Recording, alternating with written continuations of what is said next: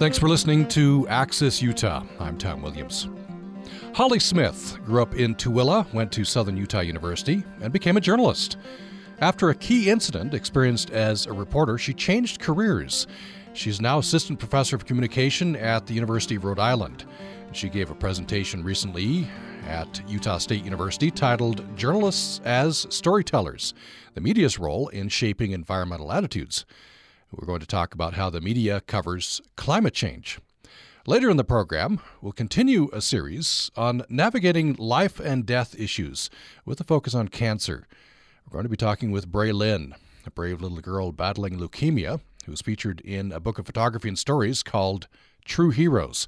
We'll also be talking with Braylynn's mother, Kristen, about becoming a cancer mom. We're talking now with Hollie Smith, who's assistant professor of communication at the University of Rhode Island.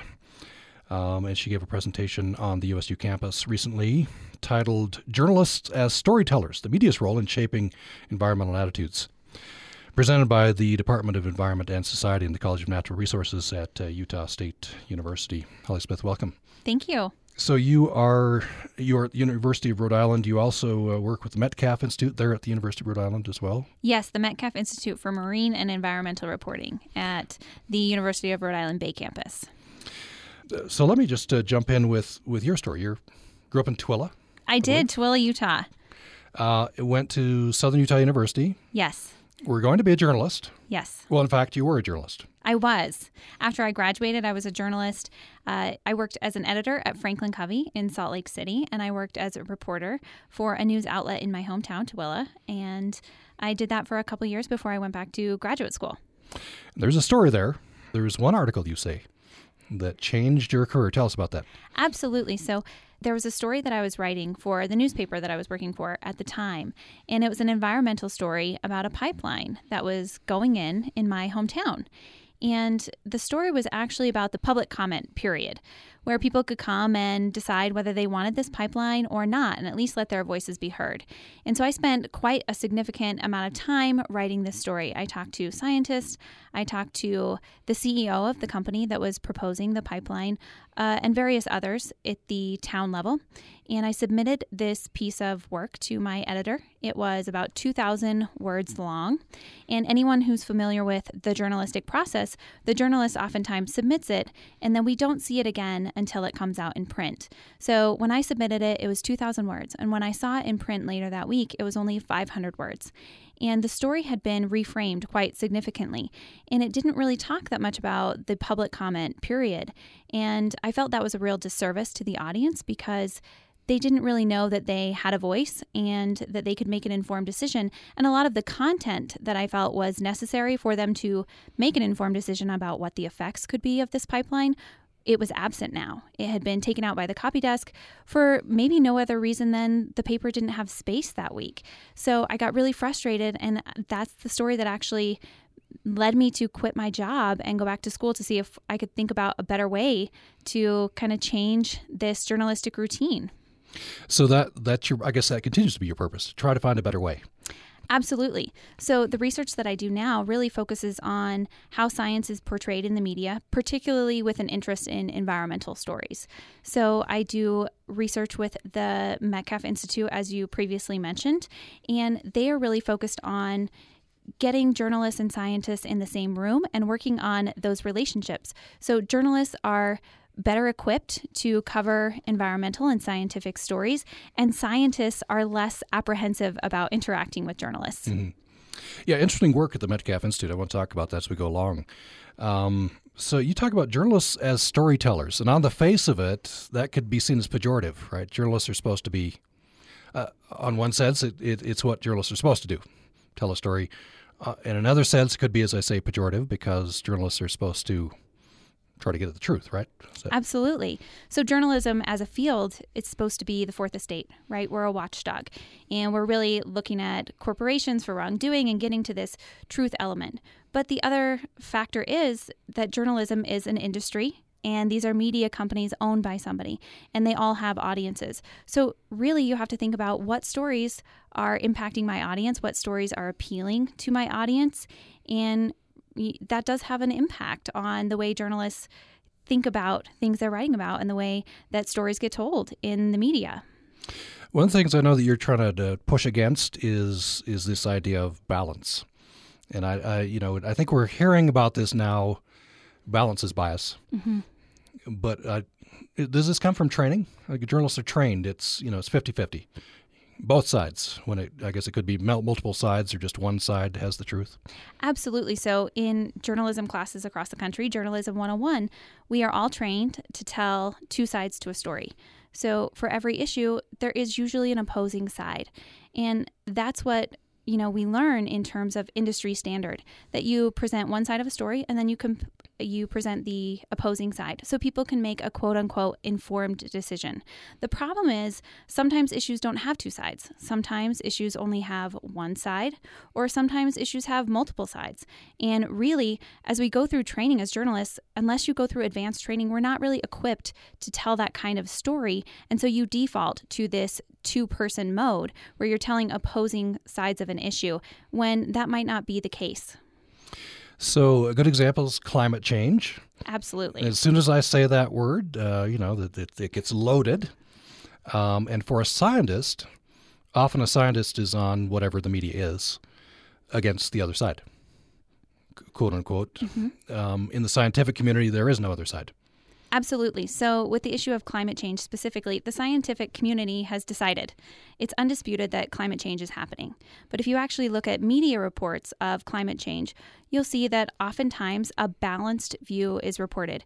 So just as much as scientists are presented as saying climate change is real and it's caused by human action, you will see just as many accounts of people saying that climate change isn't real and climate change is not caused by human interaction. You see this exemplified right now in the presidential election, right? And so this gets to an interesting phenomenon. We talked about climate change a lot here on this program. Once or twice I've kind of done the balance thing, but it's turned into my audience beating up whoever the other side is and having fun doing it. And that's really all the calls we got, just beating on this poor guy. And then other times we've had just scientists talking about it, a lot of different issues. But I've detected among some scientists kind of an exhaustion. And that's because I think they're being asked to be evangelists for science. Mm-hmm. And there's a significant percentage of Americans who say, I don't trust science. I don't trust scientists. I don't believe it, which is kind of perplexing to a scientist. Mm-hmm. So I don't know how you suggest a scientist treat that. Well, I do think that it is important to recognize there's probably an audience that you're just not going to reach. People who have preset ideologies that they are devoted to, and you are not going to change everybody's mind. But the idea that we're working with here is, how do we get scientists to talk about science in a way that is relatable so that majority audience who isn't that group, but people who might believe in science but don't understand it? How do you train scientists to talk in a way that group's going to understand and be able to make informed decisions based off of that information? So the Metcalf Institute gets journalists and scientists together. Tell me about this. What kind of activities, training goes on? So the Metcalf Institute is a really fabulous organization, and it does a variety of different things. So one thing it does that it's very well known for is this immersion training each year. It's a competitive program where 10 journalists are brought in, and they spend a week at the University of Rhode Island campus. And they pair up with scientists, or they are placed in trainings with scientists, and they actually learn about how to read scientific papers. They go out on field expeditions with scientists, collect samples, learn about all these different things. And the goal is to really kind of bring these two worlds together and start a conversation. And so one really interesting activity that we do, or that they do, is they have scientists and journalists come together and read a peer-reviewed study together and say, what do you think is interesting? Or what is the news here? What is the nugget that you pull out? And just having that conversation really is eye-opening and has been proven to be very beneficial to participants involved. The other things that the Metcalf does is they actually work with scientists to train them to communicate with the media also. So they do communication trainings with scientists. And the journalist part of this is interesting. I was watching a video on the Metcalf site talking about how journalists have been trained to build up a story. In fact, I think it was a talk by the founder of I See Change. Mm-hmm. Very interesting. It's kind of going viral. It's close to my heart. It's made for the radio. And I can't remember her name. Julia Kamari Drapkin. Okay. So she said as a journalist, you would go to a scientist, you would get a, whatever the story was, and then you would go try to find a person to sort of humanize that, mm-hmm. that dry scientific fact. Mm-hmm. And I See Change, they're sort of doing, they're reversing that. They're saying, they're going out to people and saying, what are you seeing in your backyard? Mm-hmm. And then going to the scientist after that. So it's kind of a paradigm change. It absolutely is. And I think that's one thing that's really important for scientists to understand is how do you bring it home to your audience? So this kind of shift where they're actually going to audiences first and saying, what are you witnessing? And then providing a scientific rationale for that is kind of brilliant. So what other, or what is your purpose? What are you trying to do with what you're studying? You're trying to change how journalists are trained? What's your goal? A long line of research shows us that the media does have some kind of effect on the audiences that consume it. The next logical step for me as a researcher and a scientist is to think about, okay, so how do we actually change what the media is portraying, specifically when it comes to things like climate change? So when we're talking about this balance is bias frame, how do we have some kind of intervention or workshop or something where we can actually change what the media is talking about to actually show something that is a one-sided story? Okay, scientists have decided. How do we have an interaction that is going to change that frame for journalists? So that's really what I'm interested in. And this work with the Metcalf Institute has really allowed me to kind of explore that as one avenue. So the work that I do there is I actually am working in collaboration with them to evaluate the training. So if a journalist does this mid-career kind of training where they interact with scientists or they learn how to read a peer-reviewed study. Does that have an impact on the stories they write after? And does it? Well, preliminary data that we have that is hopefully going to be presented and published in the next year or so shows that it does have a small but noticeable effect on the participants who go through these workshops. So we just recently did a study where we collected articles of the journalists who went through the training, the week-long training, for 1 year previous and 1 year after the training. And we did see small results that they were citing scientific sources more often, that they were talking about scientific uncertainty in an increasingly sophisticated manner, and also that they were connecting events that they used to be writing about in isolation. For example, sea level rise. So in the stories post, they might have connected that to climate change, where the stories previously, they might have just talked about that in isolation and not connected it to the bigger picture. What's happening now? Who is getting cited now? So right now, if you actually look at the studies, the people who are most often cited are these elite sources, is what we call them. The elite sources are oftentimes government officials or politicians. So these two groups make up the majority of people cited in the news. That is hopefully changing. What we'll see in the future, that's what we're trying to change, is that there's going to be this more diverse group of voices. Why are government officials most often cited? Well, one explanation that's often cited is availability. So journalists, you know this well, journalists work on a different timeline than scientists or many other people who might be cited in a story. So if a journalist only has 12 hours to write a story, they need 2 or 3 different sources. And if they can't get in touch with a scientist, they can usually get in touch with these routine sources that they use on a regular basis, such as government officials. Mm-hmm. Yeah, I know that well. Availability, when you got a deadline, that's important. Absolutely. You have to write about something. And if you can't get your first source, then you're going to go to your second source and your third source until you at least have a story in print. Mm-hmm. So part of the training for journalists is to look for other sources. Absolutely. And also to learn how to build those networks so that I might have a relationship with a scientist where they could become a routine source. Or if not, they might be at least somebody that I call and ask who else I should talk to. Mm-hmm. And on the scientist side, I deal with all, I've interviewed a lot of different scientists. I know, and some of my guests have told me at the big time operations, there's a producer at every break telling them shorter, or less jargony, or, and I'm guessing these are some pitfalls. Absolutely. So when you're training scientists, there's a lot of apprehension in dealing with the media, mostly because we're not trained. Scientists were not trained how to talk about our research in a way that most people can understand. We work in our day jobs in this scientific mind where things are really complex and really in the weeds, and we don't know how to talk about that to a bigger audience in any way. So, it's oftentimes scary, and many times we will just not do it. So connecting, scientific facts or scientific knowledge to the broader society, that's obviously the job of the journalist, but also of the scientists as well.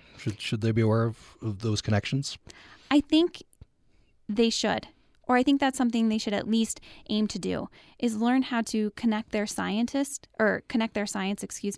with the audience that's listening. So how do you actually make these scientific issues real, or how do you talk about them in a way that people are going to care? I think that's something that, increasingly scientists should think about if they want their science to make a difference. You're listening to Access Utah. I'm Tom Williams. We're speaking with Hollie Smith, Assistant Professor of Communication at the University of Rhode Island. She was on the USU campus recently giving a talk titled Journalists as Storytellers: The Media's Role in Shaping Environmental Attitudes. Part two of our conversation is coming up later in the program. We'll continue a series on navigating life and death issues with a focus on cancer. And we'll be talking with Braylynn, a brave little girl battling leukemia. She's featured in a book of photography and stories called True Heroes. We'll also be talking with Braylynn's mother, Kristen, about becoming a cancer mom. That's coming up later in the program. Thanks for listening. This is Management Minute by Professor Scott Hammond. When we say a leader flies by the seat of their pants, the vision is of a reckless barnstormer.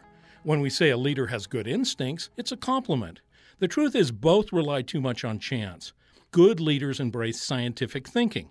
They seek root causes and test solutions. Recently, a medium-sized Utah company saw a drop in sales. After extensive research, the marketing director recommended cutting the marketing budget and focusing on just one target market segment. The experiment yielded a 23% response rate, unheard of.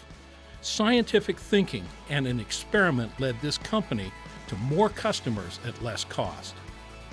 The Management Minute is brought to you by our members and the USU Shingo MBA program at the John M. Huntsman School of Business, a 15-month graduate degree for executives giving knowledge and skills to leverage the principles and tools of lean continuous improvement. huntsman.usu.edu. We're back with our final segment with Hollie Smith, who's Assistant Professor of Communication at University of Rhode Island. She gave a presentation recently on the USU campus called Journalists as Storytellers: The Media's Role in Shaping Environmental Attitudes. That was presented by the Department of Environment and Society and the College of Natural Resources at Utah State University. So I wonder if we could give me some examples. I know you did your presentation. You mentioned a study you did of Colorado Roadless Rule. Tell me a bit about that. And that, just the name tells me that's probably going to be similar to some things happening in Utah. Absolutely. So this was a study that was done during my master's work at Washington State University. And I did a study that was actually looking at how the media portrayed the formation of this policy, the Colorado Roadless Rule, which was really a policy about how to manage these roadless areas for the next however many years. And the U.S. Forest Service Denver office was really interested in how effective they were at getting their message out. So what I did was a study about a year long that looked at all the media coverage in Colorado, specifically print newspapers, because those are the best archived. So looking at all of the newspaper coverage of the Colorado Roadless Rule, and we literally counted every single sentence that every source had said in all of the media coverage. And what we found was really interesting. We found that the two top groups that were talking about the Colorado Roadless Rule in the media was the government, these elite sources, and then also nonprofit environmental groups. And our explanation for that was going back to that two-sided story, that idea of the government wants one thing and these environmentalists want another thing. So that's what we saw. What was really fascinating is we saw an absence of certain groups. So we saw an absence of the timber industry. We saw an absence of the ski industry, of cattle ranchers, of all of these groups that were actually invested in this policy and were showing up in other forums like public hearings. Those people were present at those events, but they were not present in the media. And so it was a really interesting study. Why do you think some of these groups were underrepresented in the stories in the media? That's a great question, and that's an area for more research. Off the top of my head, I'm thinking some of these groups actually might benefit from not being in the media. So maybe they don't want to be in the media, or maybe they wield so much political power that they don't need to kind of play in that space, right? So for example, like the ski industry, they bring in so many millions, if not billions of dollars to the state's economy that they don't actually need to make a case for this. You did study wind energy in Maine, I believe. This is as we go along with your academic career, and I'm saying, just reading the abstract here, that you're studying, I think, how the media covers this, but how that gets to the actual policymakers, and that's where the rubber meets the road, right? It's an actual effect. Absolutely. So we did some really great work at the University of Maine studying how wind energy was framed in the Maine media. So we looked at newspaper accounts of how wind energy was portrayed. Was it portrayed in an economic way, that it was going to bring jobs to the state, or was it portrayed in an environmental way? It's going to bring, security, and or it's going to harm the environment. It's going to harm the aesthetic. It's going to harm the wildlife. Basically, how is it being talked about? And we also looked at how much coverage affected kind of what bills were being presented in the Maine state legislature. And that's some research that's under review right now. But we did see a general relationship. The more media coverage there was, the more bills were being presented in the Maine state legislature. Some kind of correlation. We have no cause, but we know that there is a relationship there. And that of course is the media and their gatekeeping role, right? And you're trying to change how journalists are trained. Part of that's editors, right? That's what happened to you. The editor reframed your story in Tooele. Absolutely. So, this is a systemic issue. It's not like you can go out and just change journalists and, the problem is going to be solved. But it's a start, right? And the other idea is, the more that you actually train journalists, they're going to talk to their editors, and maybe that might have an effect. These changes are going to take a significant amount of time. So we're not expecting to see something change overnight, but how do you chip away at this problem? Most people listening right now are not journalists. How would such people have an effect? I guess you take your money to another journalistic outfit, another media outfit. If you don't like how it's being reported, how to have an effect there if you're a consumer? Well, I think you can be, number one, an informed consumer. I think that's the very basic level.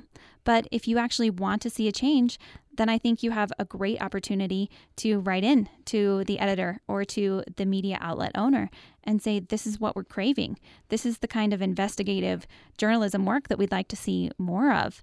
And it's a market business, and they will respond to consumer demands if that's what people want, and if they express that and say that that's what they need to continue being a consumer, then hopefully the outlet would listen and try to bring more content. Are you seeing examples of are you seeing it change? Let's take climate change, the loaded example. Are you seeing changes in how this is being reported?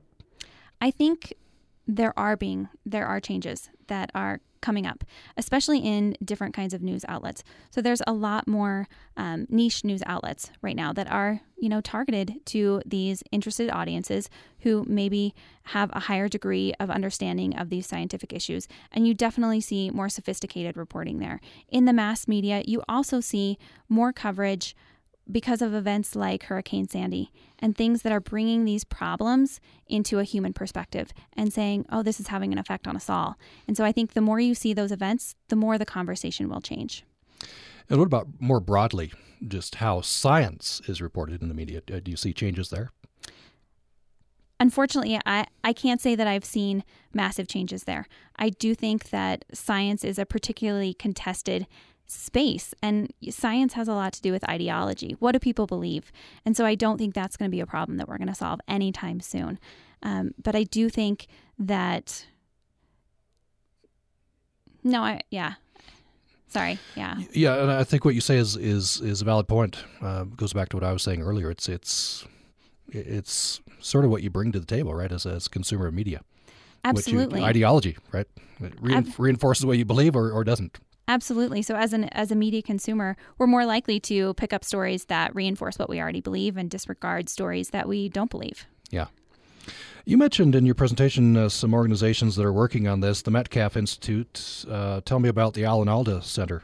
The Allen Alda Center for Communicating Science is at Stony Brook University, and there are some great people there. My actual dissertation advisor for my research is now the director of that center, and they go around and they train scientists to kind of get outside of their comfort zone, and they really push them to think about how to communicate science in a way that is relatable to different audiences experiencing different things.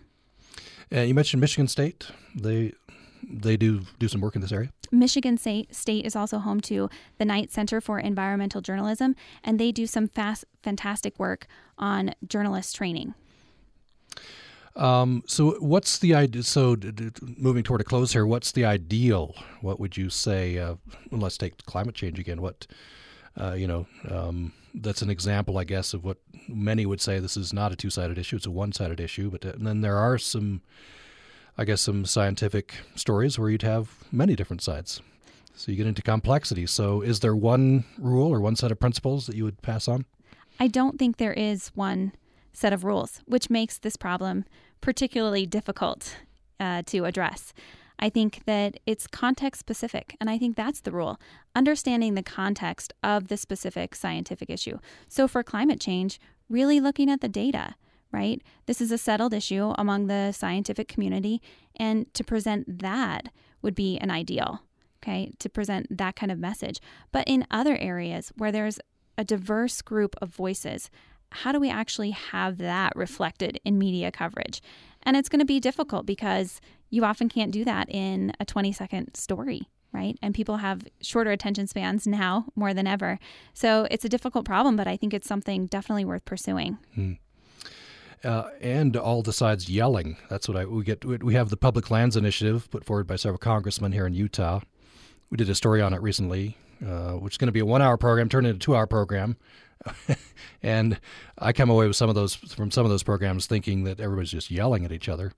The heat, generally rises. I don't know what a journalist's role can be in that. I think in that specific instance, it's important for a journalist to focus on making sure that a vocal minority does not get a majority of space in the media product.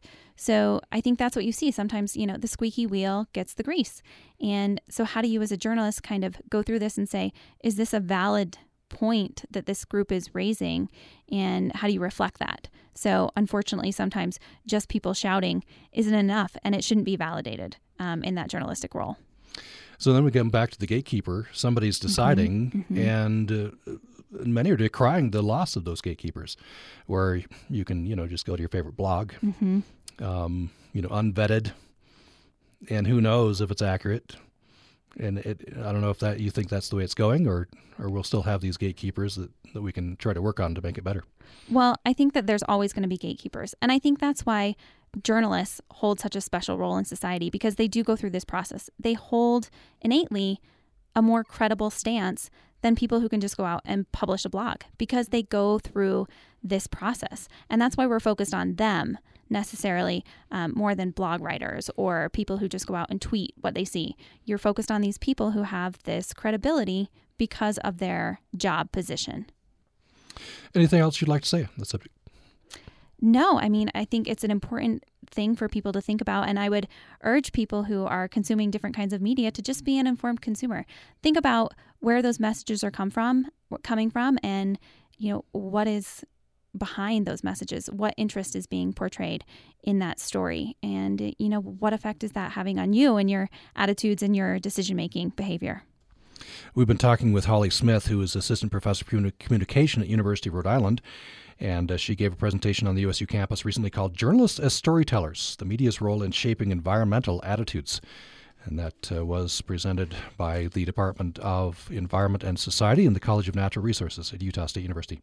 Hollie Smith, pleasure. Thank you. Thank you so much. You're listening to Access Utah. I'm Tom Williams. When the program continues, following a break, we're going to profile a little girl battling cancer. She's one of the kids featured in True Heroes, a treasury of modern-day fairy tales written by best-selling authors. 21 authors were paired with 21 extraordinary kids, and the blurb says, what makes these kids so special? They have two things in common. They all have very big hopes and dreams, and they have all battled cancer. Photographer Jonathan Diaz asked each of these remarkable children, if you could be anything, what would you be? Their answers were the inspiration for this book. We'll be talking with Braylynn and with her mother, Kristen, following the break. Programming on Utah Public Radio was made possible in part by our members and the Cache Valley Center for the Arts, presenting Taiko Project, blending traditional forms with an American-style approach of Taiko Japanese drum, Tuesday, April 26th at 7:30 p.m. in the Ellen Eccles Theater. Information at cachearts.org or 435-752-0026. Utah Public Radio warmly congratulates our graduating interns and employees, Melissa Allison, Andrew Stoner, Jessica Sonderegger, and Lindsay Snyder, along with Evan Hall, the College of Humanities and Social Sciences UPR Student of the Year. Your contributions to UPR further our mission of lifelong learning and inspires the UPR staff and all of our listeners. We wish you the best of luck in all of your endeavors. Kudos, graduates!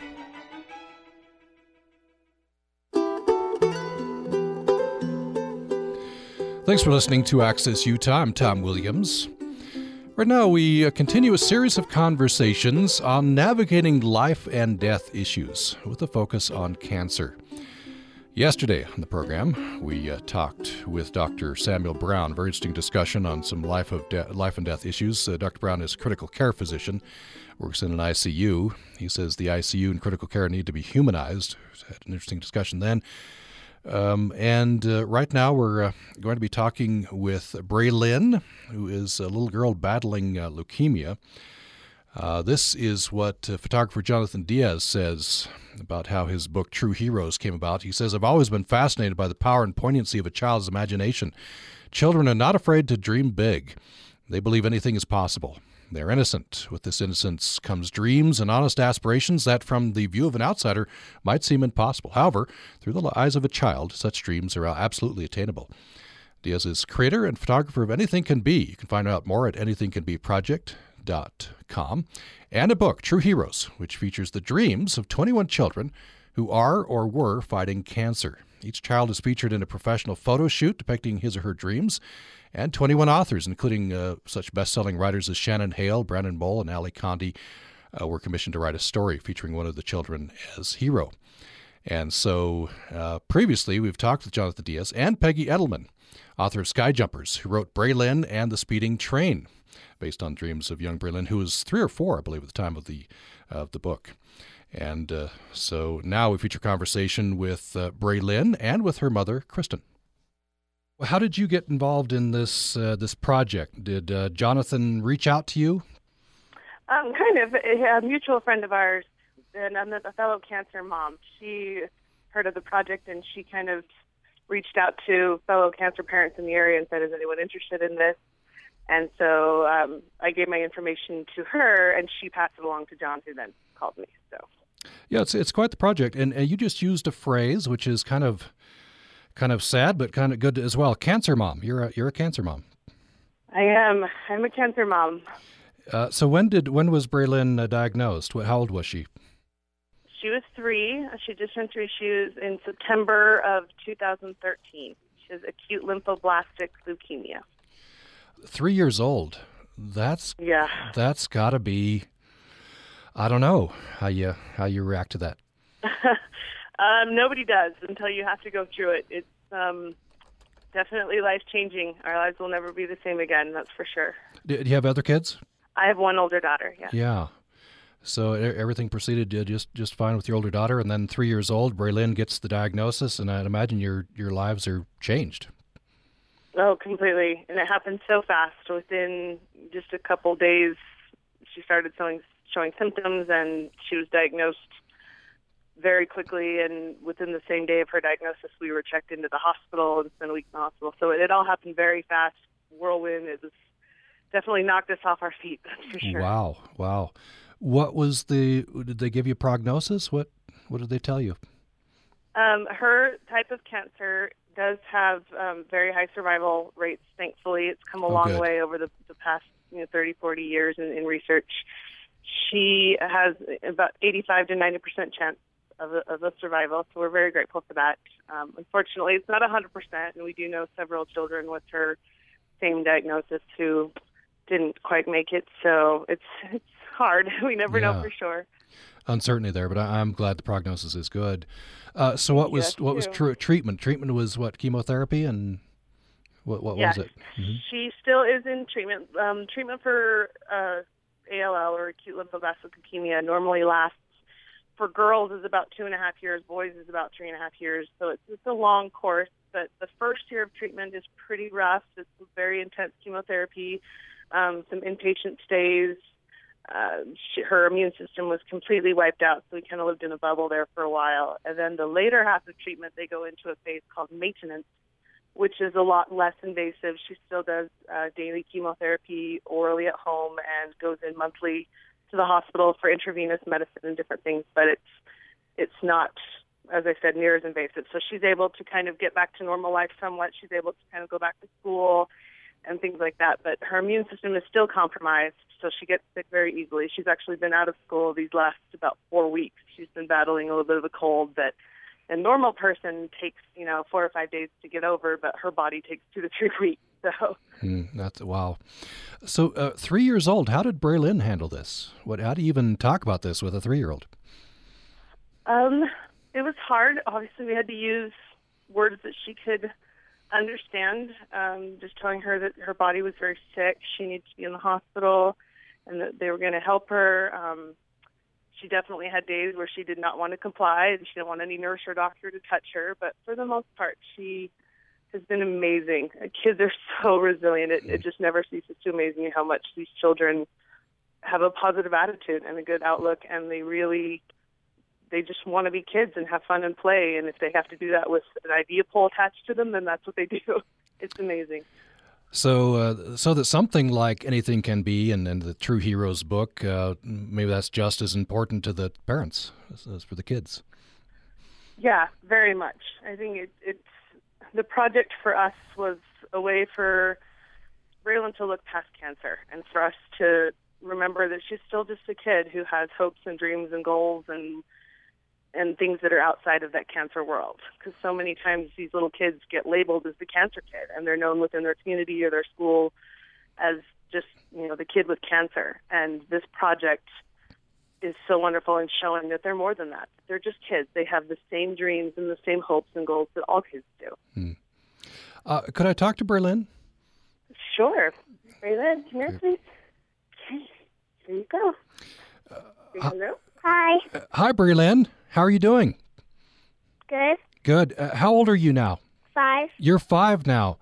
So you got sick when you were 3. That's you've had this for about 2 years. Are you feeling well? You feeling good right now? Yes. Oh, good. I'm glad. I wonder if you could tell me about you went and had your picture taken, right, as a superhero. Yep. Yeah, and there was a story written about you. Yeah, that's wonderful. So the story was about you, right? About how you saved your animals and toys from the bad guy. What did you think? Where did that story come from? Did that come from you? That was the story you wanted. It came from me. Yeah. Well, that's wonderful. Yeah. Did you meet any of the other kids that had their photographs taken as well? What did you think about that? Was it nice to meet them? Well, I only met one. Oh, okay. Okay, great. Did your mom read the story to you? Yeah, when we first got it, Mom read it to me. Oh, good. What did you think about the story? Lots of things. Yeah. That's pretty cool having a story about you, isn't it? Yep. That's wonderful. So what do you like to do these days? I like to play and watch shows and stuff. Oh, great. Well, it's great talking to you, Braylynn. You too. Okay. Can you put your mom back on? Yep. Thank you. Bye. Bye. Hi there. Hi. Braylynn sounds great. She is. Sounds like that. She is doing very well. We're very lucky, and she is almost done with treatment. She has about a month left, and then she'll be off treatment. So. Now, what did you think about the photo shoot? Where was there an interview with Braylynn to see what she wanted to have done? Yeah, when John first contacted us, he asked what her dream would be, what her wish, if she could be anything or do anything, and she said she wanted to be a superhero. Oh, so great. That's what we went with, the theme. She already had a cape that another friend had made for her that she loved, so we just kind of expanded the costume from there, and it was wonderful. That's wonderful. And then the story came next? They got Peggy Eddleman to write it? Correct. Yeah, so we were thrilled. I've absolutely loved meeting Peggy. She's wonderful. Her stories are amazing, and we were just so happy that she got to write Braylyn's story. And it's appropriate. It's, for a 3 or 4 or 5-year-old, I guess can't be too scary. So the bad guy is, I guess he's called bad guy, kind of thing. Yeah. And Braylynn has super speed in the story, and she saves her stuffed animals and toys. So you and Braylynn said you read the story to her when you got Correct. It. Oh yeah, we read all of the stories. It's kind of our little bedtime story. Oh, so you read the other stories as well in the book? Of course, yes. Yeah. Braylynn said she was able to meet one of the other kids. She's met several more than that. Okay. She's met so many other cancer children. She probably doesn't remember them all. But we have been very fortunate to know such wonderful cancer families. It's quite a big community, and there's some really awesome kids involved in the book and the project. So, and that's, I guess that's probably important, isn't it? Community get together and share this. Very. So is I guess the next steps is to finish up the treatment completely, and then. And, finish up in a month, and then from there we just hope and pray that that's the end of it. She'll continue to go in every month for the first year for blood work checks and to make sure that she's still in remission and everything looks good. And then after the first year, it kind of spaces out. She'll go in every couple months and stuff for quite some time. But then we just, like I said, hope that's the end of it and try to live as normally as possible. Our lives that we had before cancer will never come back. That's gone forever. But we just try to adjust to a new normal is what we call it. Mm-hmm. What advice would you have for maybe parents just getting a diagnosis with their kids? Oh, I would tell them to just hang in there. Those first few weeks and months are extremely rough. Your whole world turned upside down. But eventually you do find a new normal. Things come together. You find this amazing community of friends that help, people that you never even knew are there to help you and support your family. And it's rough in the beginning, and it's rough throughout the whole course. Cancer is not an easy thing by any means, but that there is hope and that things will settle down and you'll settle into a new normal, and you can do it. Are there formal organizations anywhere the parent could go to look and join up, or is it informal? There's several. Okay. Yeah, there's several wonderful cancer communities around. Obviously, there's an Anything Can Be project they can look into with the True Heroes book. And then there is like Millie's Princess Foundation, which is an amazing foundation that does so much to help local cancer children. There's like Alex's Lemonade Stand. There's CureSearch. CureSearch is probably the best place to donate to help with children's cancer. People are looking for places to donate. It's a whole wonderful community. There's so many places that unfortunately are escaping my mind right now, but there's quite a list. That's great. That's wonderful. Well, I'm very grateful that Braylynn is doing well, and best of luck. Our prayers are with you. Thank you so much for talking to us. Thank you. Thank you so much. Thanks for listening to Access Utah. Our thanks to Braylynn and to her mother, Kristen. You heard from right there. Just to reiterate, a wonderful project ongoing. It's called the Anything Can Be Project, anythingcanbeproject.com. Photographer Jonathan Diaz is heading that up. He also put together this book, True Heroes. And we will be continuing our conversations on life and death issues, focusing on cancer, next week.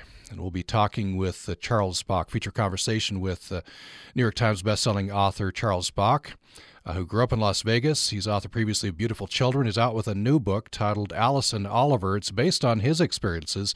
When his daughter was 5 months old, his wife was diagnosed with acute myeloid leukemia. His wife died 2.5 years later, just before their daughter's third birthday. He's written that new novel based on those experiences. Here's a preview of that conversation. So how do you, you're a writer, obviously. Yes. You've had this wrenching experience. Your wife has died just 3 days, as you said, before your daughter's third birthday. Is that, how do you then go and write about that? Or is that, was it helpful to you as a grieving husband? That's a good question. That's a good question. I knew that I was going to write about it. Diana had kept journals because she wanted to write something inspirational that other women who were going through some kind of similar experience might take solace in or could find help through. I also took notes, both for the purposes of what kind of drugs do I have to buy and what's going on, but also weird details that I would notice during hospital stays. At some point, it became apparent to me that this was what I had to write about. If I would have done a 19th century art caper, it would have had someone in the heart of it who would have had a huge shadow over him and who would have had grief in his life. There's no way around that this was part of my mental landscape. And it was hard. When I would open up my files and, let's say, look at a new scene and see what my notes are for that scene, usually I would end up in bed for 3 hours, curled up, because this is hard. At a certain point, though, during hour three, I could start to think about scenes, and I could start to think about what has to happen here. And maybe because I did have a book under my belt, and because this is something that I have a level of familiarity with. I teach fiction workshops at college level, and I teach to grad school students. At a certain point, it becomes material, and I can start to manipulate it and work on it and think, what is the scene? And that's a world that I know. And so it was very hard. And at the same time, it was also something that I could learn and ease my way into. And because it's fiction, I could make changes. I could move the time frame of the novel from modern New York to the New York of early 90s so that I can start to put maybe jokes in, like having two people in the waiting room reading different John Grisham novels. Mm-hmm. So having the husband, Oliver, who's the married to Alice, hence the two characters in the title, Alice and Oliver, having him be a computer programmer at a time where the internet, where the first web browser hasn't yet been quite released, and we're still all dealing with floppy disks, and it's impossible. One computer can write on WordPerfect, and one perfect computer writes with Word, but none of the WordPerfect files can be seen on the other computer. It's little things that can be interesting. A time when you could literally, if you got online, you could visit every website in existence if you had a couple of months. These are things that are interesting, that are kind of fun, and that give a little more distance to the book, and then make it not be about me anymore, but about this fictional world. Mm-hmm. And I could kind of move towards an emotional truth with these two characters, Alice and Oliver, that still felt true to what our experience had been, but now it's kind of this lie that's its own thing. It's this lie that's better than the truth. Because if I would have tried to write a memoir, it would have just been 350 pages of me yelling at an insurance agent, mm-hmm. or yelling at someone on the street, or just crying in a closet. So this was, it's a long answer, but there's levels to it where you start to do things to create that distance, and then kind of you learn to live with it, you know?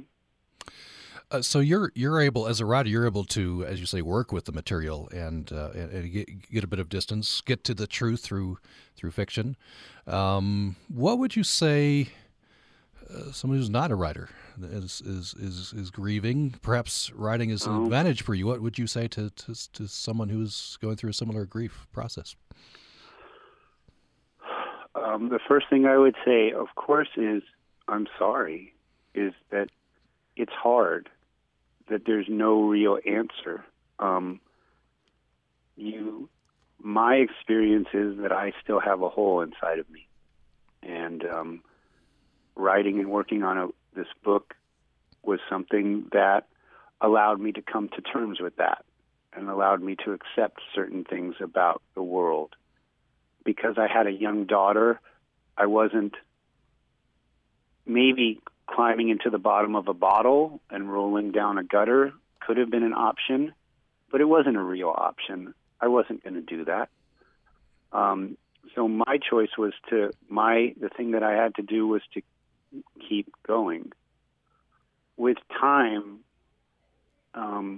my experience has been that even though remembering is difficult and painful, that it's been better than forgetting. Mm-hmm. That the details that I forget, those are things that hurt. Those are things that are very hard for me. And so my experience is that it's hard, that it's a part of life that's unfortunately for me has been unavoidable. And what I would say is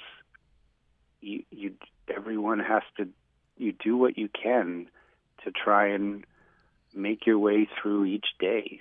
My answer is that, yeah, you know what? I decided to try and write about it and make art. Someone else may decide that their way to get through is to make sweaters. If that's what gets you through that day, huzzah, you know? I mean, it's just a grief is really hard. Loss is really hard. And I think one thing that I would do is just try and honor that. That's a preview of my conversation with novelist Charles Bock. He is out with a new novel, Alice and Oliver, based on his experiences. And we'll talk on Wednesday not only about life and death issues, but about Charles Bock's very interesting hometown, which is Las Vegas. His parents owned and still operate a pawn shop there. We'll talk about that as well. Charles Bock is my guest on Wednesday. Thanks for listening to Access Utah Today. This is Utah Public Radio, KUSR HD1 Logan, KUSK HD1 Vernal, KUSL HD1 Richfield, KUST HD1 Moab, KCEU Price, and KUSU FM HD1 Logan. Thank you for listening to Access Utah Today on Utah Public Radio. Stay tuned for the Zesty Garden coming up next.